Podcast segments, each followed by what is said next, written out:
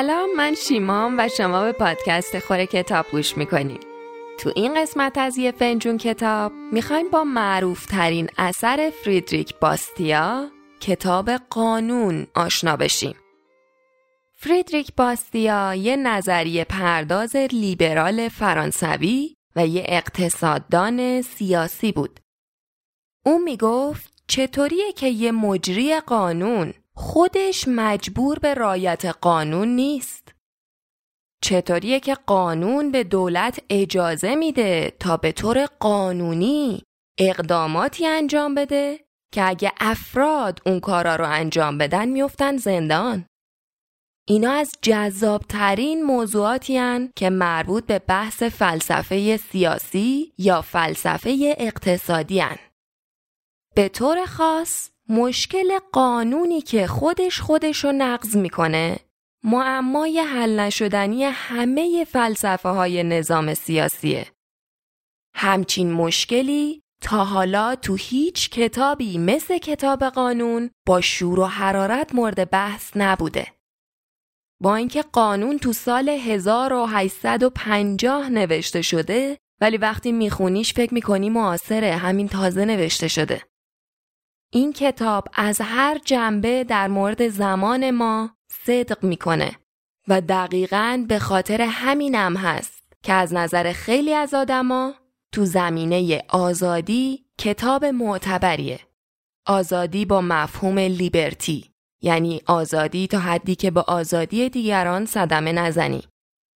این کتاب و فریدریک باستیا علیه رهبران فرانسه تو قرن 19 هم نوشت و خوندنش باعث شوکه شدن میلیون ها نفر در مورد اندازه اون آسانه تحملشون در مورد استبداد شد.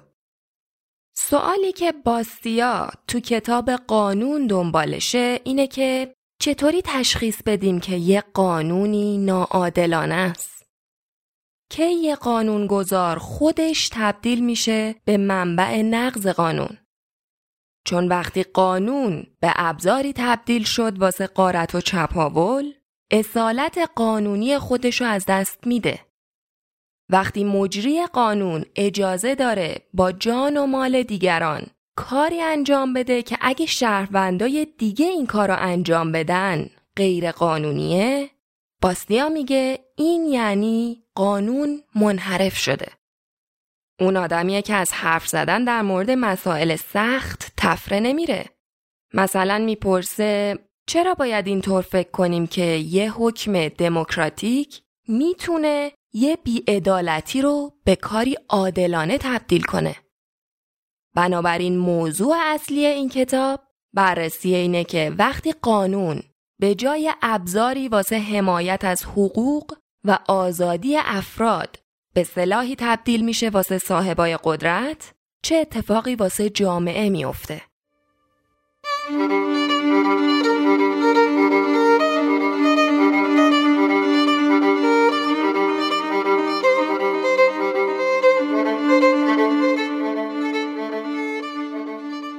قانون منحرف شده و نیروهای پلیس هم باهاش به انحراف کشیده شدن.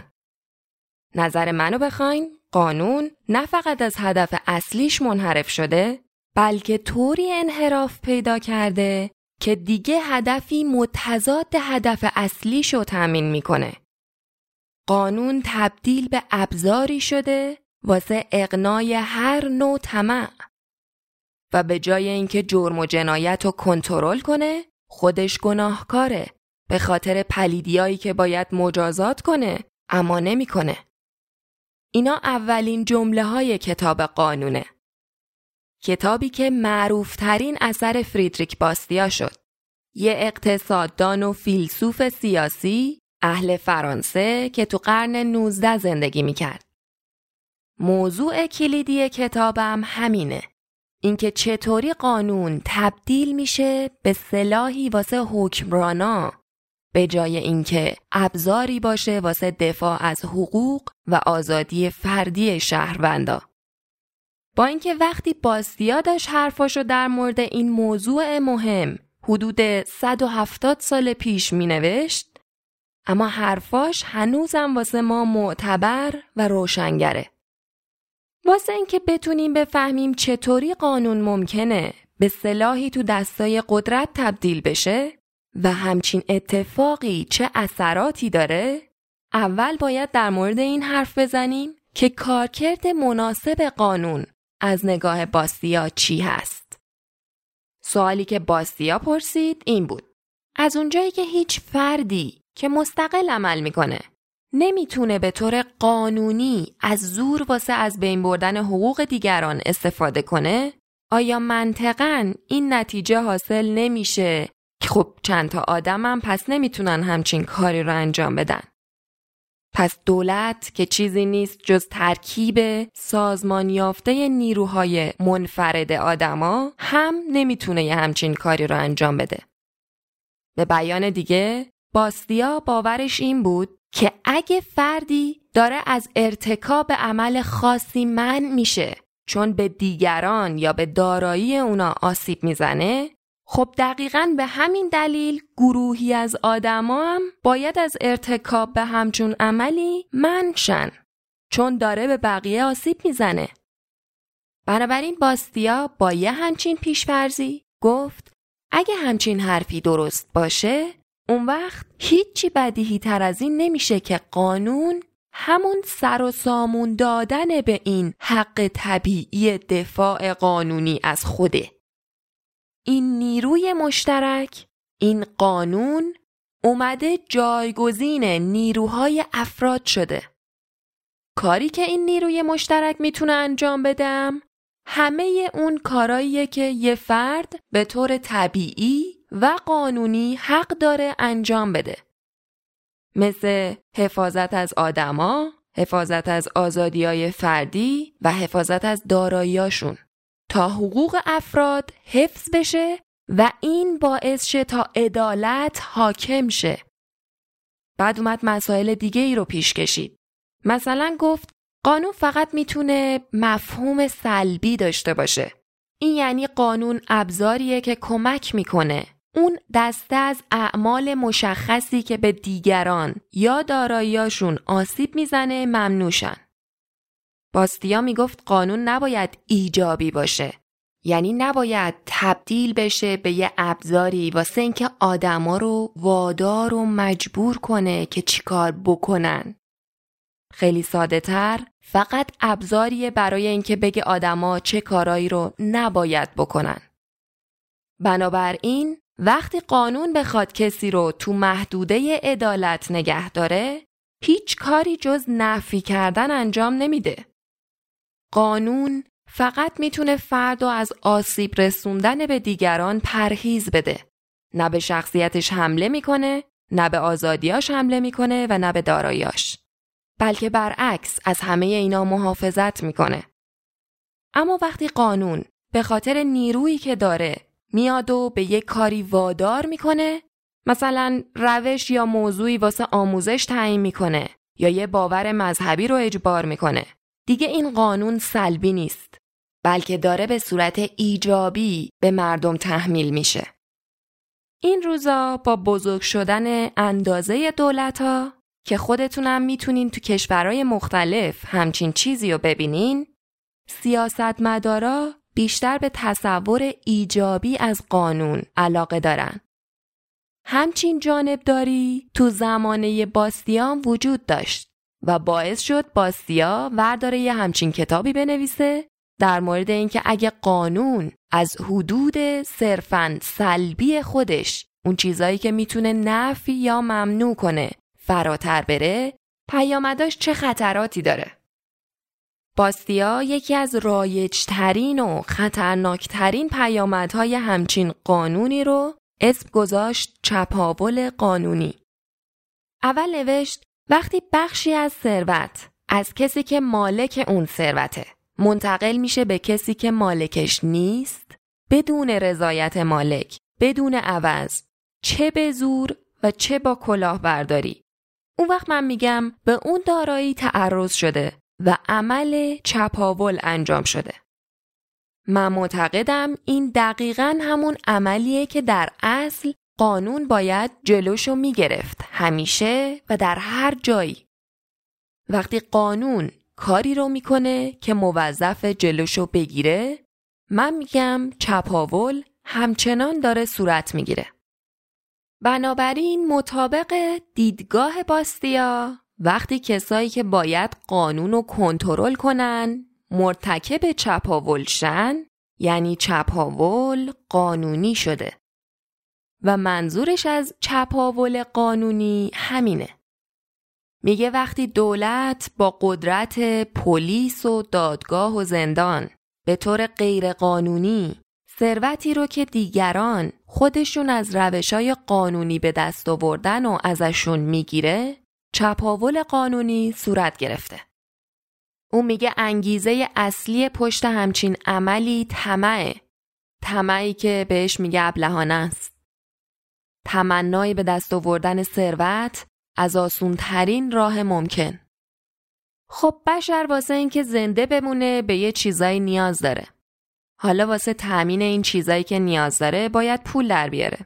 روش های قانونیش اینه که یا باید از خیریه کمک بلاعوض بگیره تا بتونه اون چیزا رو بخره یا تو اکثر مواقع باید کار کنه در ازاش پول در بیاره. راه غیرقانونی تأمینشم اینه که متوسل به روش های دیگه ای مثل زور و کلاهبرداریشه تا اون پولو از دیگران بگیره. به این روش غیرقانونی واسه خلق ثروت باستیا میگه چپاول. بنابراین نوشته از اونجایی که به طور طبیعی آدما دنبال کم کردن زحمتن و از اونجایی که کار کردن زحمت داره هر موقعی که چپاول کردن از کار کردن آسون تر باشه آدمام تمایل بیشتری به چپاول کردن پیدا می‌کنن. تاریخ اینو به وضوح نشون داده. باستیا چون متوجه خطری بود که چپاول بیش از حد واسه جامعه ایجاد می‌کنه حالا چه قانونیش چه از هر روش دیگه ایش باور داشت که امکان چپاول کردن همیشه باید سختتر و خطرناکتر از کار کردن باشه. ثروتمند شدن یه فرد، یه شرکت یا یه کارمند دولت نباید به خاطر تأثیری باشه که روی قانون تونسته بذاره بلکه باید به طریق قانونی باشه یعنی نیازی رو از دیگران برطرف کرده باشه واسه اینکه چپاول سختتر از کار کردن بشه قانون باید به محدوده سلبی خودش برگرده اما باستیا اونقدرام سادلوه نبود که فکر کنه برگردوندن قانون به محدوده مجازش کار راحتیه. اغلب اینجوریه که اون گروهی از آدما که اولش خودشون قربانی چپاول قانونی شدن سعی می‌کنن قدرت رو به دست بگیرن. اما نه واسه اینکه راه چپاول رو ببندن بلکه واسه اینکه بتونن توش سهم پیدا کنن. بنابراین باستیا اینطور نوشت آدما به طور طبیعی علیه بیعدالتی که در حقشون شده تقیان می‌کنن. در نتیجه وقتی قارت جوری توسط قانون سازمان پیدا کرده باشه تا منافع همون قانونگذارا رو تأمین بکنه تمام گروه هایی که مورد چپاول قرار گرفتن سعی می‌کنن به هر نحو صلحآمیز یا انقلابی وارد عرصه قانونگذاریشن. بعد از یه مدت باستیان متوجه شد که همه چپاولای قانونی هم انگیزشون صرف طمع واسه راحت پولدار شدن و اثر تنبلی نیست. بلکه انگیزه بعضی از آدما از مشارکت تو چپاول قانونی چیزیه که باستیا بهش گفت هم نوع دوستی دروغین. چون آدما باور دارن که چپاول قانونی بهترین روش واسه کم کردن فقر و رنج. باستیا بنابراین می نویسه وقتی یه سیاستمدار جامعه رو از کنج دفترش ببینه تحت تأثیر منظره نابرابری که می‌بینه قرار می‌گیره. اون ناکامی ها رو محکوم می‌کنه. ناکامیایی که سهم خیلی از برادرای دیگه ماست. شاید سیاستمدار باید از خودش بپرسه که نکنه این اتفاقا به خاطر قارتهای قدیمی اتفاق نیفتادن بلکه یه قارت قانونی اخیره. اما اون حتی یه لحظه هم به همچین چیزی فکر نمی‌کنه. بلکه ذهنش معطوف به سازمان ها و مجموعه ها و توافقاتی میشه که قانونی یا ظاهرا قانونی بیاد با بیشتر کردن و ادامه همون چیزی که خودش تو وهله اول باعث شر شده بود شر رو اصلاح کنه. یعنی همون توسل به قارت قانونی. باستیا مخالف کمک به نیازمندا نبود که هم نوع دوستی دروغین رو محکوم می کرد بلکه باورش این بود که کم کردن فقر و خدمات دادن به آدما مثل آموزش از روش های قانونیش مؤثرتر می‌تونه انجام بشه. و بنابراین خطاب به سوسیالیستای زمانه خودش که در واقع خطاب به همه کسایی که موافق دخالت گسترده دولت تو جامعه نوشت سوسیالیسم مثل همه ایده های قدیمی که ازشون نشأت گرفته تفاوت بین دولت و جامعه رو با هم قاطی می‌کنه. در نتیجه هر بار که ما به کاری که دولت کرده اعتراض می‌کنیم سوسیالیستا نتیجه می‌گیرن که ما کلا با انجام دادن اون کار مخالفیم. اگه ما بگیم با آموزش دولتی مخالفیم اون وقت سوسیالیستا میگن ما مخالف هر نوع آموزشیم. اگه بگیم با مذهب حکومتی مخالفیم اون وقت سوسیالیستا میگن ما کلا با دین مخالفیم. اگه بگیم با برابری اجباری دولتی مخالفیم اون وقت میگن ما با عدالت مخالفیم و همینطوری جلو میره. مثل این میمونه که سوسیالیستا ما رو متهم کنن به اینکه با غذا خوردن آدما مخالفیم چون با پرورش گندم به دست دولت مخالفیم. این ایده که اگه دولت خدمات مشخصی رو ارائه نده دیگه هیچ کس اون خدمات رو نمی‌تونه ارائه بده ایده ایه که تو خیلی از کشورها امروزه هم رایجه و کمک می‌کنه به اینکه درک کنیم که چرا هنوزم یه سریا به داشتن دولت بزرگ علاقه دارن. باور به اینکه فقط دولت توانایی ارائه بعضی از خدماتو داره باعث ایجاد یه نگرش انحرافی به انسانیت میشه. نگرشی که ادعا می‌کنه افراد آزاد دقدقه همدردی و کمک به نیازمندا رو ندارن. باسیا تو جواب به همچین باور پوچی دو تا سوال می‌پرسه. اگه تمایلات طبیعی بشر اونقدری بده که امتر اینه که بهشون اجازه ندیم آزاد باشن چطوریه که تمایلات سازمان ها همیشه خوبه؟ قانونگذار و کارگزارای منصوبش از نسل بشر نیستن؟ یا فکر می‌کنن تافته جدا بافته ای از بقیه آدمان؟ و اون یکی سوال اینه که اینکه ما آزادیم آیا منطقا به این معناست که پس دیگه دست از معاشرت کردن با همدیگه کمک به هم عشق ورزیدن گرفتن دست برادرای بینوامون مطالعه طبیعت و بهتر کردن خودمون در حد توان برداریم؟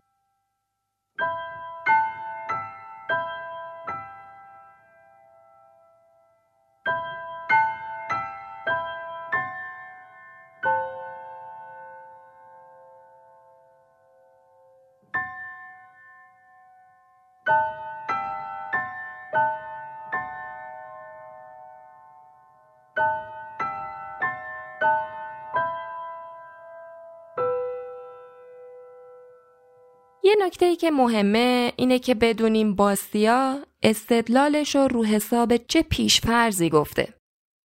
چرا به هویت فردی آدما بیشتر از توده آدما اهمیت داده؟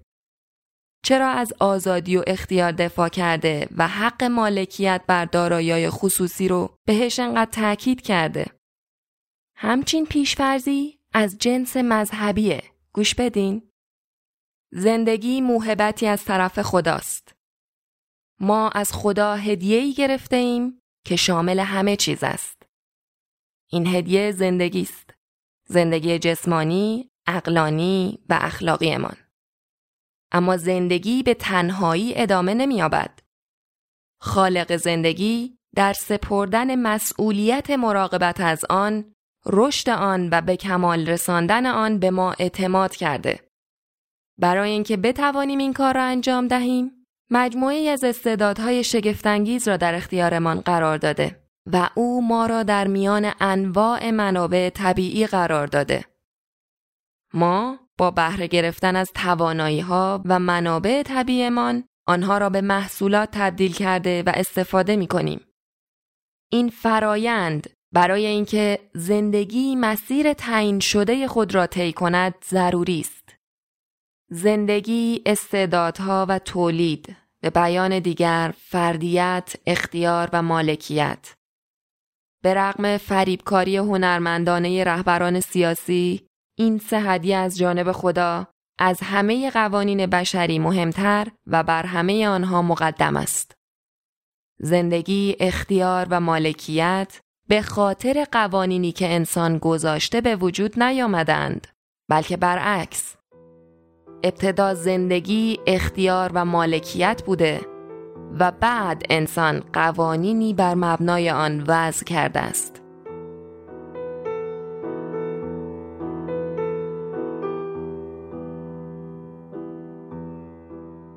تیکایی که گوش کردین از کتاب قانون نوشته فریدریک باستیا بود. قانون کتاب سبک و کوتاهیه. کلا زیر صد صفحه است و به فارسی هم تا حالا ترجمه نشده. اما رو طیف گسترده ای از متفکرا با باورهای مختلف و بعضا ایدئولوژی های متفاوت تأثیر گذار بوده. یکی از کسایی که تحت تاثیر این کتاب قرار گرفت رونالد ریگان از رؤسای جمهور آمریکا تو آخرای قرن بیستم بود. کتاب کتاب مهمیه. یکی از کسایی که این کتاب رو به عنوان مرجع معرفی کرده میلتون فریدمن اقتصاددان آمریکایی برنده جایزه نوبل اقتصاد بود. لینک دانلود کتاب انگلیسی قانون رو واسه علاقه من داشت گذاشتیم. امیدوارم که از خوندنش لذت ببریم. اگه به این موضوع علاقه دارین تیکه از کتاب در متح آزادی نوشته جان استوارت میل رو هم از همین مجموعه یه فنجون کتاب پیشنهاد می‌کنم گوش بدین. یادتون نره برامون نظر بذارین حتما به دوستاتون معرفی می‌کنین و هفته آیندهم با معرفی کتاب خالکوب آشویتز نوشته هدر موریس برمیگردیم. فعلا خداحافظ.